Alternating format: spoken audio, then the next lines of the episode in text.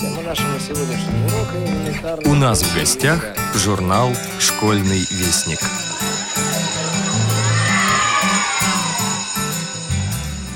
Октябрь приходит в тишине.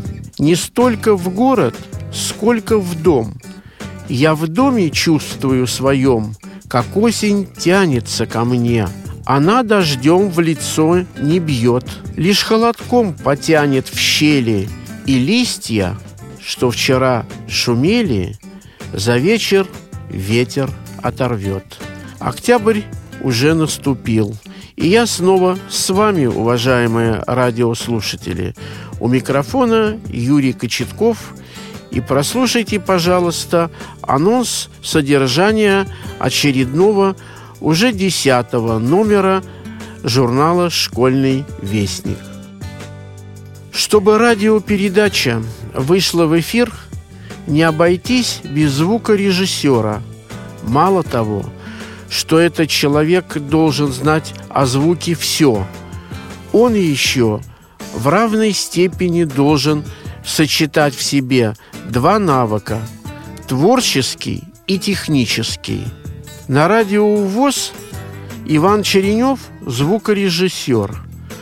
О том, чем занимаются и как работают незрячие звукорежиссеры на радио ВОЗ, вы узнаете, прочитав окончание статьи Ильи Бруштейна «Радио для тех, кто умеет слушать».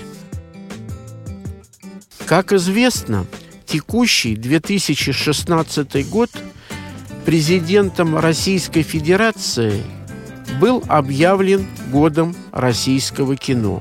И неудивительно, что в год кино особое внимание было уделено празднику День кино, отмечаемому 27 августа. Эта дата выбрана не случайно – в далеком 1919 году Совнарком, так именовалось тогда правительство в Советской России, принял декрет о национализации кинодела в стране. Вся фото и кинематографическая промышленность и прокат фильмов перешли в ведение Народного комиссариата просвещения. В память об этом событии эта дата и стало считаться Днем советского кино, а позднее Днем кино России. В 2016 году этот день во всех регионах России прошли мероприятия, посвященные кино. В Москве к акции, пропагандирующей отечественный кинематограф, присоединилась и Российская государственная библиотека для слепых. В рамках всероссийской акции «Ночь кино» в библиотеке был открыт ночной кинозал. Правда, открылся он гораздо раньше, потому что первыми зрителями были дети. Подробнее об этом вы узнаете, прочитав статью Игоря Михайлова – День кино в РГБС. В апрельском номере нашего журнала мы рассказывали о том, как работники Центра обеспечения мобильности пассажиров помогают незрячим и слабовидящим людям пользоваться подземным транспортом. Речь шла в первую очередь о московском метрополитене – в этой статье мы расскажем о том, как незрячие пассажиры могут самостоятельно добраться на аэроэкспрессе до аэропорта Шереметьево, сориентироваться внутри огромного здания аэропорта и насколько удобны и доступны в этом смысле аэроэкспресс и терминалы Шереметьево. Обо всем об этом написал Алексей Упшинский в своей статье «От метро до самолета» или «Доступное Шереметьево». Поэтическая волна на этот раз представляет вам дебютанта. Это студентка университета Высшей школы экономики Оксана Бахарева. Все наши традиционные рубрики, как всегда, на своих местах. Так что читайте десятый номер. Думаю, что вы не пожалеете. Каждый читатель найдет для себя что-то интересное. А пока до свидания. До новых встреч в эфире. С вами был главный редактор журнала «Школьный вестник» Юрий Кочетков. Алексей Упшинский. От метро до самолета или доступное Шереметьево. В апрельском номере нашего журнала мы рассказывали о том, как работники Центра обеспечения мобильности пассажиров помогают незрячим и слабовидящим людям пользоваться подземным транспортом.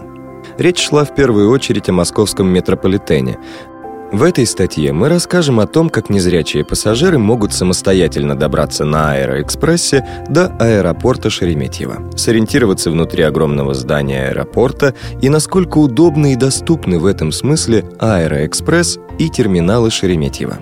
Итак, Аэроэкспресс. Что он собой представляет?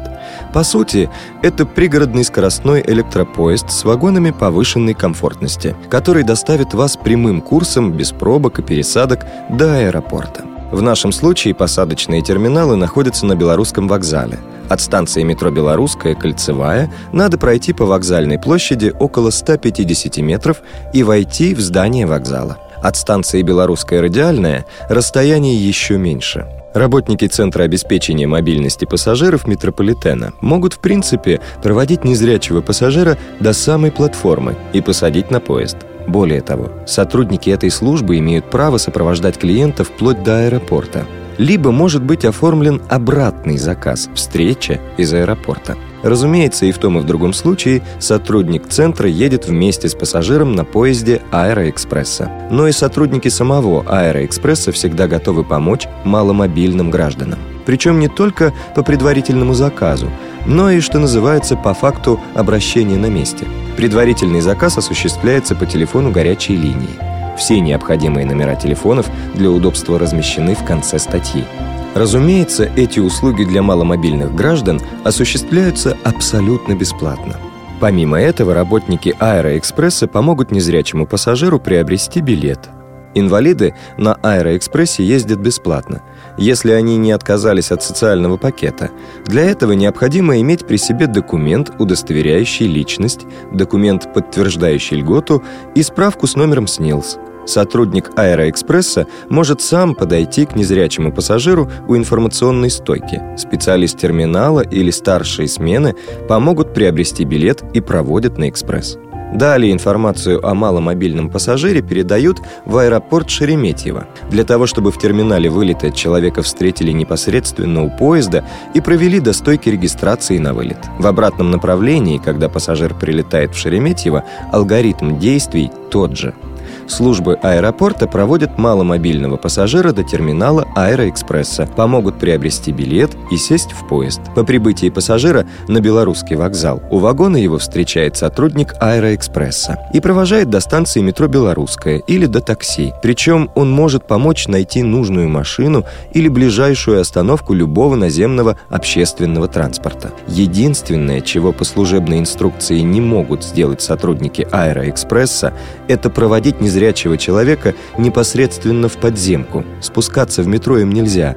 Они, так сказать, привязаны к своей наземной территории обслуживания. Впрочем, не стоит забывать про службу сопровождения метрополитена, которая с лихвой возмещает отсутствие зоны покрытия аэроэкспресса.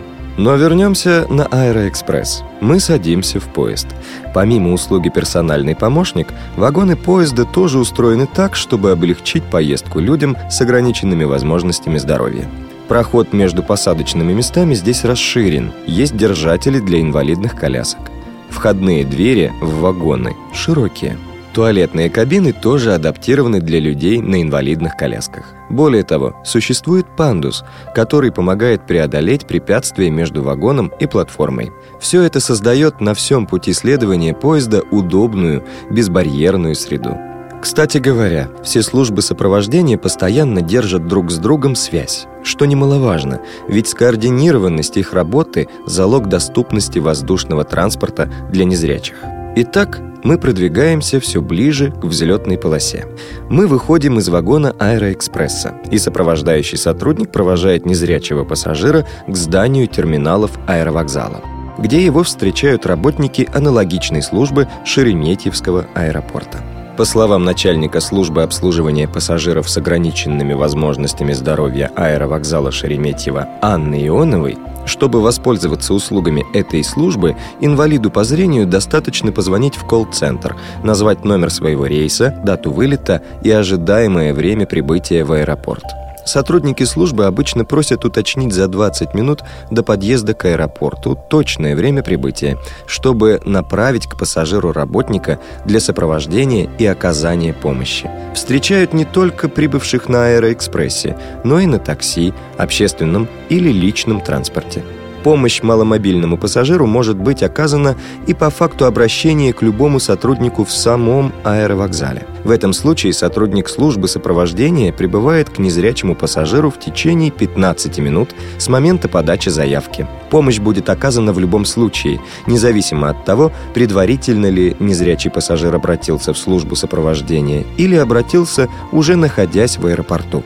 По прибытию к клиенту сотрудник службы сопровождения первым делом интересуется, в какой именно помощи нуждается пассажир. Это может быть и только сопровождение до стойки регистрации, и пользование коляской, медицинским пунктом, помощь с багажом и с регистрацией на рейс, а также сопровождение до зоны ожидания посадки. Спектр предоставляемых услуг достаточно широк. Для пассажиров с ограниченными возможностями здоровья в Шереметьевском аэропорту есть специальная стойка регистрации – по зданию аэровокзала незрячих, как и других пассажиров с ограниченными возможностями здоровья, могут перевозить на удобных и довольно быстрых электромобилях. Это значительно облегчает и ускоряет передвижение по аэровокзалу. Все-таки здание аэропорта очень большое, и расстояние там не шуточное. Далее сотрудники службы сопровождения могут оказать помощь при посадке на борт воздушного судна, вплоть до места в салоне. И только после этого заканчивается работа сотрудника службы сопровождения. Все эти услуги незрячим пассажирам предоставляются бесплатно. Терминал оборудован тактильной плиткой и пандусами. Отдельно заметим, что у Шереметьевского аэровокзала, соответственно, к нему относится и Аэроэкспресс, существует версия сайта для слабовидящих, и люди со слабым зрением могут им воспользоваться и для приобретения билета. От стойки регистрации направляемся далее, в зал «Сатурн». Это специальный зал отдыха для людей с ограниченными возможностями здоровья. Зал расположен в общедоступной зоне терминала «Д» на первом этаже. При посещении зала необходимо предъявить документы на вылет и справку МСЭ или удостоверение инвалида. Здесь для маломобильных пассажиров созданы условия, обеспечивающие более комфортное пребывание в ожидании вылета. Как заверяют сотрудники, предусмотрено буквально все. И мы склонны с ними согласиться. Зал действительно очень уютный. Удобные диваны, на которых вполне можно отдохнуть и даже поспать. Дежурный по залу оперативно реагирует, если незрячему пассажиру, как и любому другому с ограниченными возможностями здоровья, требуется какая-то помощь. Вплоть до таких, казалось бы, мелочей, как приготовление чая или кофе. А в зале есть и чайник, и микроволновая печь. Все для того, чтобы можно было нормально перекусить. В туалетах специальные поручни. Есть также небольшая библиотека, в которой представлены и крупношрифтовые издания, и литература по Брайлю. Бесплатный Wi-Fi, точки выхода в интернет, попросту говоря, компьютеры, которыми можно пользоваться. Их в зале несколько. Заметим, что в зале вместе с незрячим пассажиром может находиться один сопровождающий, причем, если наполненность зала невысока, их может быть двое. В «Сатурне» предусмотрена и отдельная комната матери и ребенка, в которой есть специальная кушетка и игрушки. Комната закрывается, поэтому переодеть, покормить, уложить спать ребенка там должно быть удобно. Если незрячий пассажир прилетает в аэропорт Шереметьево, он также может заказать услугу службы сопровождения через колл-центр, либо может обратиться при регистрации вылета к сотруднику авиакомпании для того, чтобы он внес специальный код в сообщение для аэропорта прибытия. Дублирование запроса в самом Шереметьево уже не потребуется. Проще говоря, достаточно в аэропорту вылета заявить о том, какая помощь вам будет необходима в аэропорту прибытия. Точно так же при регистрации пассажиров Шереметьево сотрудники соответствующей службы информируют аэропорт прилета о том, какая помощь будет нужна там незрячему пассажиру. около 300 пассажиров в сутки и почти 7 тысяч в месяц пользуются услугами службы обслуживания пассажиров с ограниченными возможностями здоровья аэровокзала Шереметьево. Что любопытно, с собаками-проводниками чаще летают иностранцы, чем наши соотечественники. Наверное, здесь есть о чем подумать. Но это уже тема для другого рассказа. В завершении нашего краткого путеводителя по службам сопровождения Аэроэкспресса и аэровокзала Шереметьево скажем, что в целом эта система работает достаточно хорошо. Конечно, иногда бывают незначительные сбои, не всегда сотрудники этих служб так внимательны и профессиональны, как хотелось бы, но все-таки это скорее исключение – а правило здесь – четкая и слаженная работа. Так что мы рекомендуем нашим читателям пользоваться услугами служб сопровождения маломобильных граждан. Благодаря им люди с нарушениями зрения становятся свободнее в своих перемещениях по городу, стране, миру и самостоятельно могут совершать путешествия. Как вызвать службу сопровождения международного аэропорта Шереметьево, в том числе на терминале Аэроэкспресса Шереметьево? У входов в терминалы до пунктов контроля безопасности расположены интерактивные информационные стойки. Позвонив с одной из них, вы можете попросить сопровождение с того места, откуда звоните. На привокзальных площадях есть телефоны-автоматы, народный телефон, по которому вы также можете связаться с единым диспетчерским пунктом помощи пассажирам с ограниченными возможностями здоровья. Можно обратиться на стойки регистрации или информации непосредственно в аэропорту или позвонить в колл-центр Международного аэропорта Шереметьево по телефонам 8 495 578 65 65 или 8 925 100 65 65. Телефон справочной службы компании «Аэроэкспресс» 8 800 733 77. Еще раз напоминаем, что все предоставляемые услуги, о которых рассказано в статье, предоставляются людям с ограниченными возможностями здоровья бесплатно. Александр Панков. По следам Василия Ярошенко.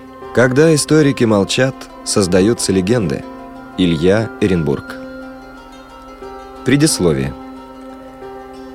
Многие события начинаются с простой случайности, так часто подстерегающей нас на каждом шагу.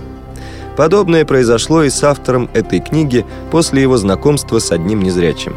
Кстати, он часто будет фигурировать в данном повествовании, о чем хочется предупредить дорогого читателя.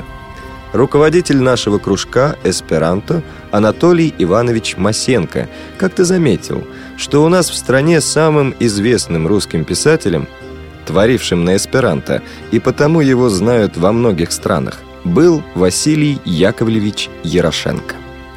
А когда он добавил, что Ярошенко еще сочинял и на японском языке, бывал во многих странах Европы и Азии, и при этом сам был незрячим, то всех просто заинтриговал. «Анатолий Иванович», спрашиваю, где можно прочитать его произведение и о нем самом?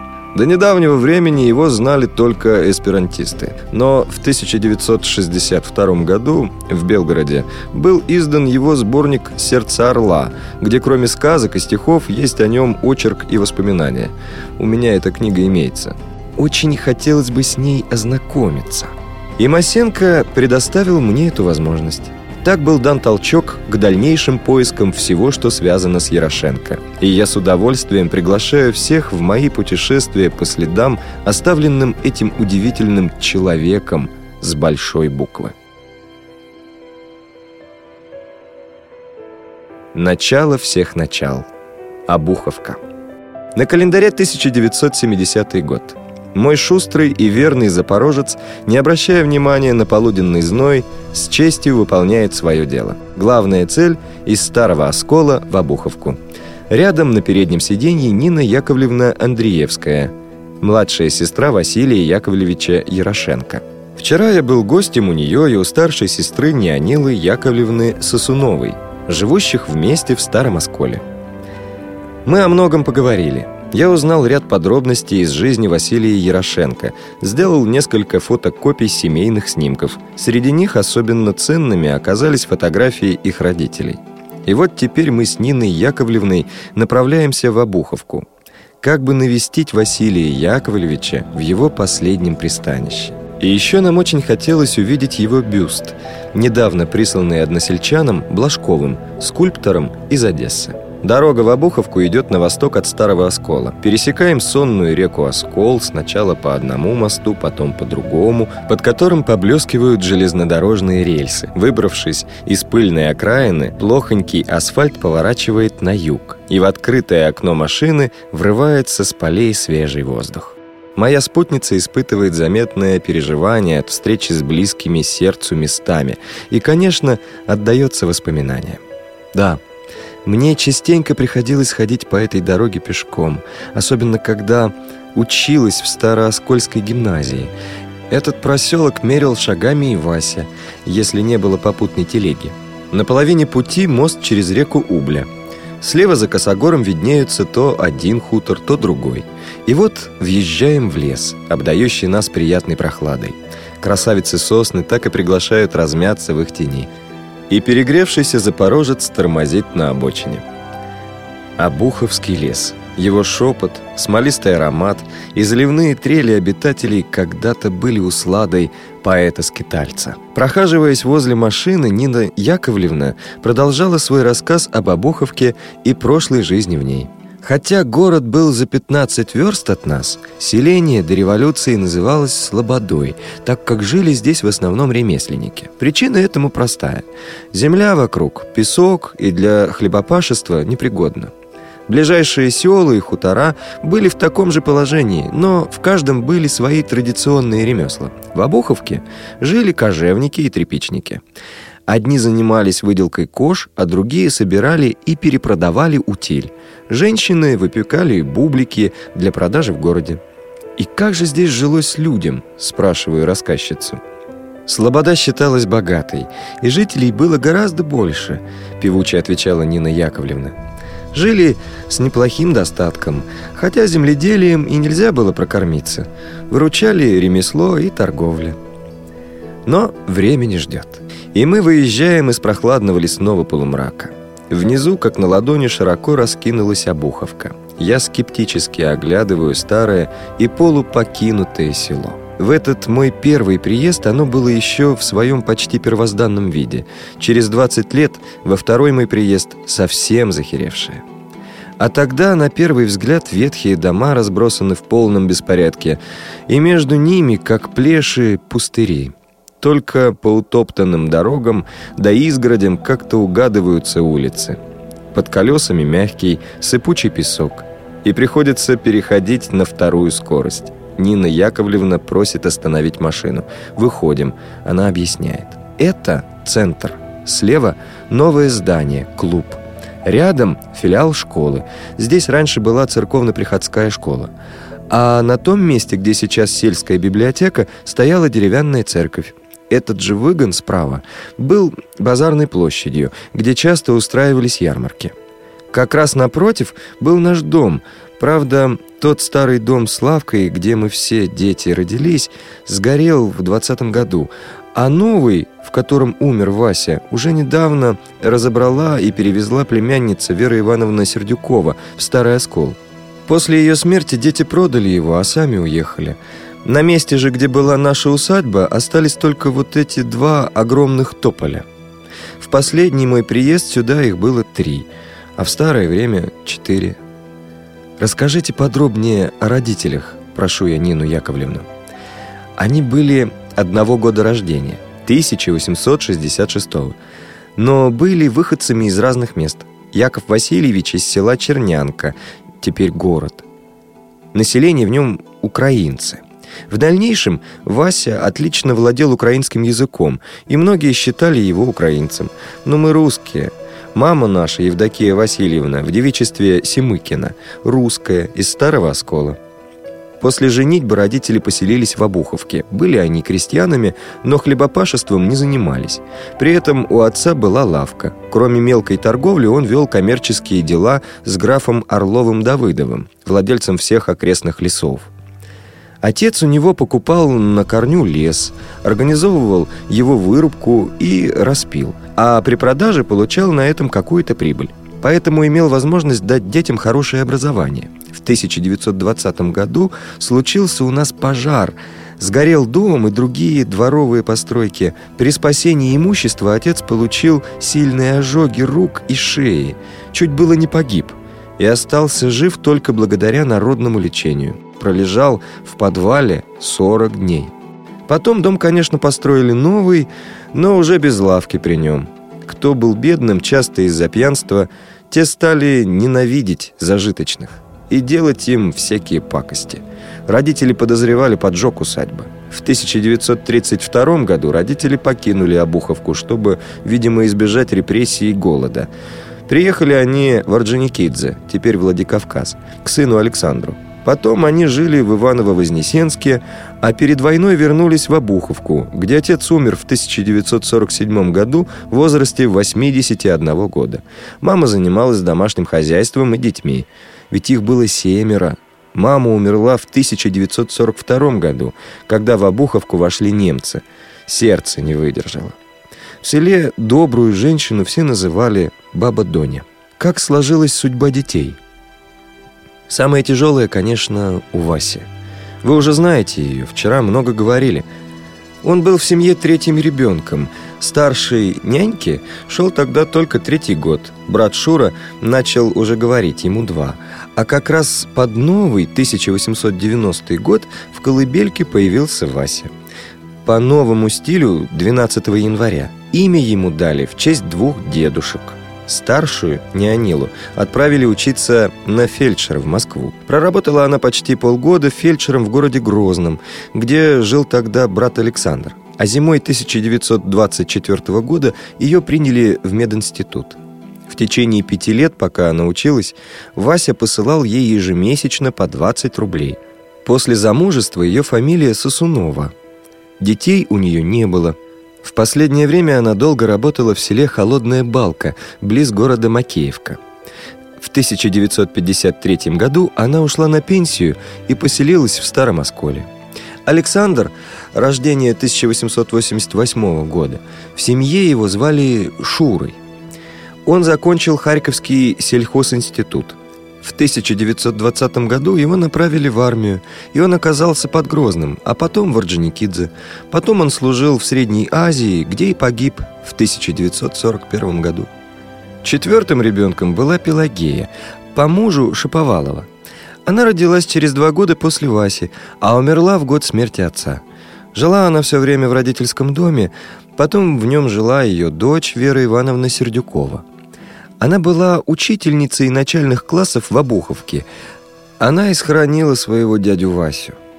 Но после этого переехала с детьми в Старый Оскол и перевезла туда дом, хотя и продолжала еще работать в Обуховской школе. После ее смерти дочь самовольно продала дом и уехала с мужем в Североморск, где он служил на флоте. Следующим ребенком в нашей семье была Маша. Родилась она через пять лет после Пелагеи. Вы были у нее в Харькове. Она окончила гимназию, но профессии не имеет, никогда не работала. Рано вышла замуж, муж ее и обеспечивал. Он инженер-химик, профессор Харьковского политехнического института. И кто же из детей следующий? В 1900 году родился мальчик Ваня. Он оказался у нас беспутным парнем. Учился в ремесленном училище и не окончил его. Говорил, и так не пропаду. Бросил семью, жену с двумя девочками и укрывался от элементов. После войны был судим. Остался где-то на севере, может, завел новую семью. Мы ничего о нем не знаем. И, наконец, самая младшая я, Нина Андреевская. 1902 года рождения. С мужем разошлась, есть сын. Я всю жизнь бухгалтер. О себе уже вчера говорила. Нина Яковлевна, видно, разволновалась и замолчала. А я представил ее трудную жизнь по ее вчерашним воспоминаниям. Я оказался нежданным гостем, привезшим привет от их сестры Марии. Нина Яковлевна – самая любимая сестра Василия Яковлевича. Он с ней общался больше всех, всячески помогал в трудных житейских ситуациях. Она получила такое же хорошее образование, как и Мария, окончив гимназию. По приглашению Александра она приехала в станицу Горячеводскую около Грозного, где работала воспитателем в детском доме. В 1929 году переехала во Владикавказ, потом на Сахалин. Затем в Маргуновку под Кушкой, где по приглашению Василия Яковлевича работала бухгалтером в его школе. Это было для меня приятной новостью в биографии Василия Ярошенко. Покинула она Маргуновку потому, что надо было учить сына дальше, а средней школы там не было. Пришлось кочевать дальше. Астрахань, Грозный, Макеевка и теперь Старый Оскол – где они вместе с Неонилой Яковлевной купили кооперативную однокомнатную квартирку, в которой я их и застал. Наша встреча оказалась своевременной и весьма полезной. Я переснял у них ряд важных фотографий, а многочисленные факты прошлого, как семейные предания, легли в основу нескольких статей и настоящего повествования. Собранным материалом я щедро поделился с Харьковским, Поляковским и японским писателем Такасуги Ичиро, написавшими о Ярошенко свои книги.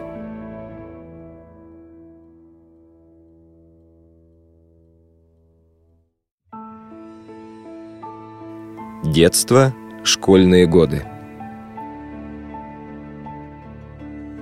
Быстро проходят длинные летние дни, и долго тянутся короткие зимние. Грибы и ягоды в лесу, речка, котел, что отделяет с юга Слободу от хуторов, да еще голуби в небе над церковью. Все это бесхитростные радости для детишек летом.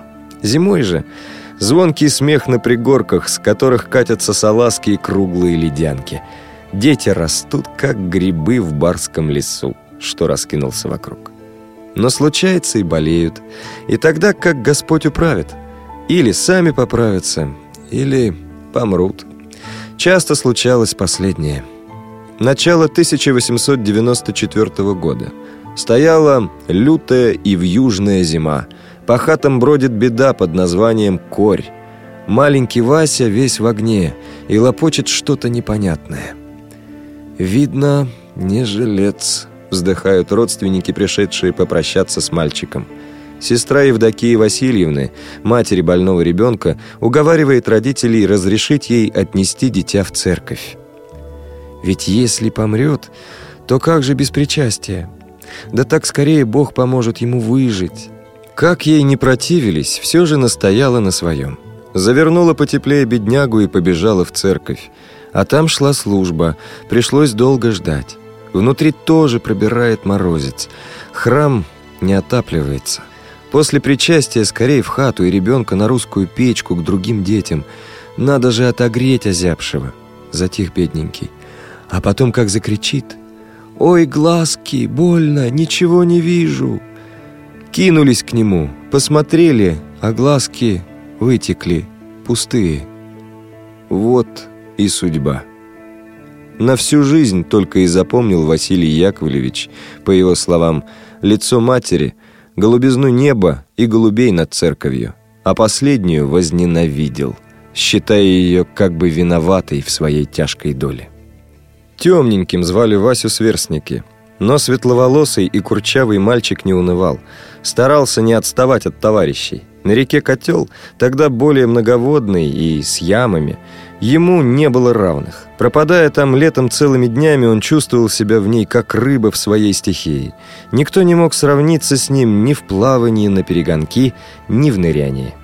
Однажды летом он играл в песке на дороге. Целый городок выстроил. Увлекся и не услышал, как из-за угла соседнего дома прямо на него мчалась тройка рысаков. В коляске сидел сам граф Орлов-Давыдов – владевший всеми окрестными лесами и землей. Вдруг кони на полном скаку встали, как вкопанные. Важный граф чуть было не вывалился из экипажа. Уже накинулся было с бранью на кучера, но тут увидел слепого мальчика перед мордами умных лошадей и смутился. «Ты чей?» — спросил парнишку граф.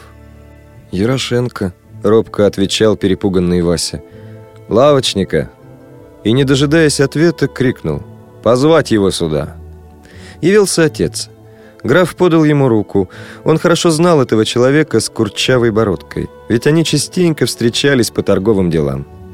«Девять лет ему, говоришь?» «Надо бы учиться», — продолжал граф разговор с отцом. «Ты ведь человек грамотный, должен понимать. Знаю я одного отставного полковника, он сейчас ведает в Москве приютом, где обучают слепых детей грамоте, музыке и ремеслам. Я могу и протекцию оказать. И это во многом решило судьбу Василия. Пришло письмо из Москвы. И в июле 1899 года с ближайшей станции Евдокия Васильевна, провожаемая всеми домочадцами и роднёй, села в вагон третьего класса. Почтовый поезд повез их в далекую Москву. Так сестры Василия Яковлевича поведали подробности о начале жизненного пути своего брата. К сожалению, кроме даты наступления слепоты и поступления в московский приют для слепых детей, нет никаких письменных подтверждений фактов из детства будущего писателя. И это дало повод для многих измышлений. О школьной жизни дает представление очерк самого Ярошенко «Страничка из моей школьной жизни», написанного на эсперанто. Порядки в приюте были довольно строгие. Школа эта была закрытого типа, отрезанная от всего мира, пишет Василий Ярошенко. Учащимся не разрешалось ни выходить из нее после занятий, ни возвращаться в родительский дом на каникулах. Мы всегда были под контролем учителей. Наказания в заведении были довольно мягкими по тем временам. В классе их никогда не били, а за глупые вопросы – как своего рода провинность, заставляли стоять и даже ставили на колени.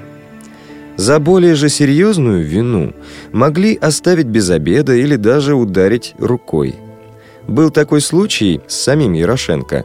За отставание от строя во время похода в баню и за его разговоры с нищим, которого он со своим товарищем принял за важного господина и в своих воспоминаниях называл «князем ночи». Описанные им эпизоды с важным китайским сановником и дядей самого Николая II, посетивших приют, как и встреча с нищим, научили Ярошенко на всю жизнь во всем сомневаться. В автобиографическом очерке он пишет «Ночь научила меня прежде всего сомневаться во всем и во всех. Она научила меня не верить ни одному слову наших учителей, ни одной фразе каких бы то ни было авторитетов». Другие приняли жизнь на веру, успокоились, обзавелись семьями, а Ярошенко говорит о себе. «Ничего не достиг и брожу, сомневаюсь во всем и во всех. Из страны в страну. И кто может сказать, что в один проклятый день я не стану в темном углу шумной улицы, как тот князь ночи, и не протяну руку прохожим за подаянием?» Этот очерк написан в Шанхае, в самый трудный период жизни Ярошенко, период полный пессимизма, когда он зарабатывал на свой горький хлеб, работая массажистом. В начале очерка Ярошенко сетует, сравнивая жизнь слепого американца Хоукса со своей. «Тоскуя всегда по природе, я вынужден был всегда жить в шуме таких больших городов, как Москва, Лондон, Токио и так далее. В шуме и гуле этих городов ночью я не мог слышать звезд, поющих вместе. Ночь не учила меня через природу познать Бога. Однако вернемся к моим поискам. Город прохладный. Один из райцентров Кабардино-Балкарии. Бывшая казачья станица. Там проживал один из односудьбинцев Ярошенко, Михаил Павлович Кислов – и я отправляюсь туда целой компанией с Масенко и его женой. Михаил Павлович хорошо знал Василия Яковлевича. Главное же, учился в том же самом московском приюте на второй Мещанской улице и хорошо помнил тамошние порядки учителей. Без особых приключений мы добираемся до Прохладного, небольшого городка с двухсотлетней историей. Михаил Павлович с супругой встретили нас приветливо, как старых и близких друзей – Ничего удивительного, ведь мы уже переписывались. А с Масенко они встречались раньше и хорошо знают друг друга. Михаил Павлович моложе Ярошенко на 9 лет. Выглядит еще бодрым и энергичным, несмотря на полноту и солидную лысину. В московский приют для слепых он поступил в 1909 году, то есть через год после того, как Ярошенко его покинул. Но там все оставалось таким, как прежде. Те же порядки – и те же учителя. Свои собственные воспоминания Михаил Павлович начал издалека. Почти все школы для слепых в Старой России содержались на средства Александра Мариинского попечительства, основанного в 1881 году. В Москве их школа была на Донской улице, и постановка дел у них была на немецкий лад. Школа же, где учился Василий Ярошенко, была от Московского общества презрения и обучения слепых детей. Половину средств для нее давала городская дума, а вторую половину составляли пожертвования граждан. Школа находилась тогда на второй Мещанской улице, ныне улица Гелеровского, рядом с церковью Адриана и Натальи. Примерно на том же уровне, но уже на Первой Мещанской было построено новое здание школы, ныне проспект Мира, 13. А на первоначальном месте сейчас нет ни старого дома, ни церкви, выстроен многоэтажный дом. Обучение в школе было пятилетним. Один год – приготовительный класс, затем четыре класса начальной школы. После этого ученики еще оставались в приюте в течение 4-6 лет, совершенствуясь в ремеслах или музыке. Предельный возраст пребывания – 21 год. Наряду с образованием школа давала подготовку к трудовой деятельности, так что питомцы были довольно культурными людьми. Вместе с Ярошенко, как он писал потом, учился даже выходец из баронской семьи по фамилии Лангов – Всем внушали, что они учащиеся благородной школы слепых. Обучение было смешанное. Из 50 учеников примерно половину составляли мальчики и столько же девочки. Интересно, какие в школе были порядки? Наверное, драконовские, продолжая я расспрашивать. Это был интернат, конечно, закрытого типа, по выражению самого Ярошенко – но нельзя забывать, что мы были слепыми детьми, большинство из деревень и в огромном городе. Ко многим приезжали родственники проведывать. А старших, лет 15-16, по договоренности с родителями могли даже отпустить летом на каникулы. Кстати, Ярошенко за год до окончания школы был один раз дома, в Обуховке. А как насчет наказаний?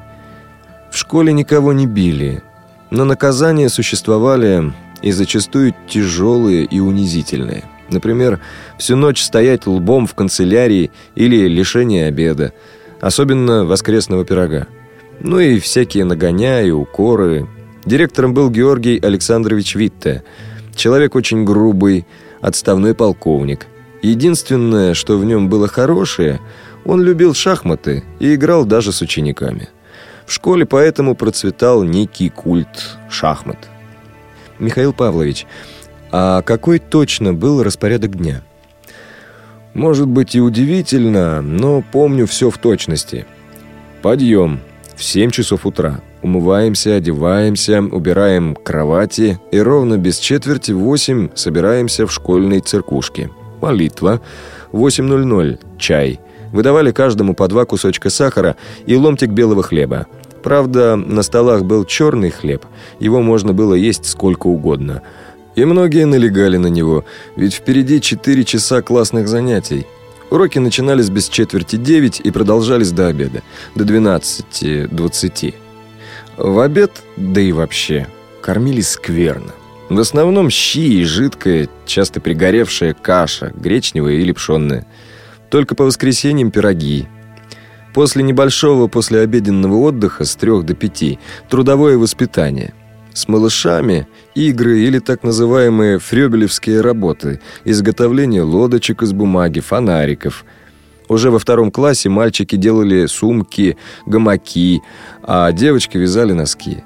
В старших классах обучали ремеслам, работали в мастерской. Это, конечно, изготовление корзин, щеток – с 6 до 7 вечера время подготовки уроков, выполняли домашние задания. Затем полтора часа шло общее чтение художественной литературы.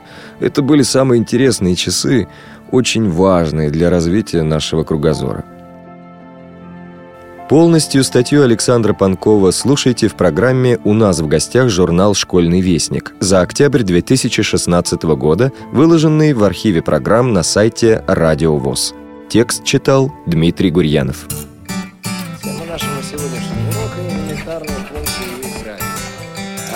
Сегодняшнего урока –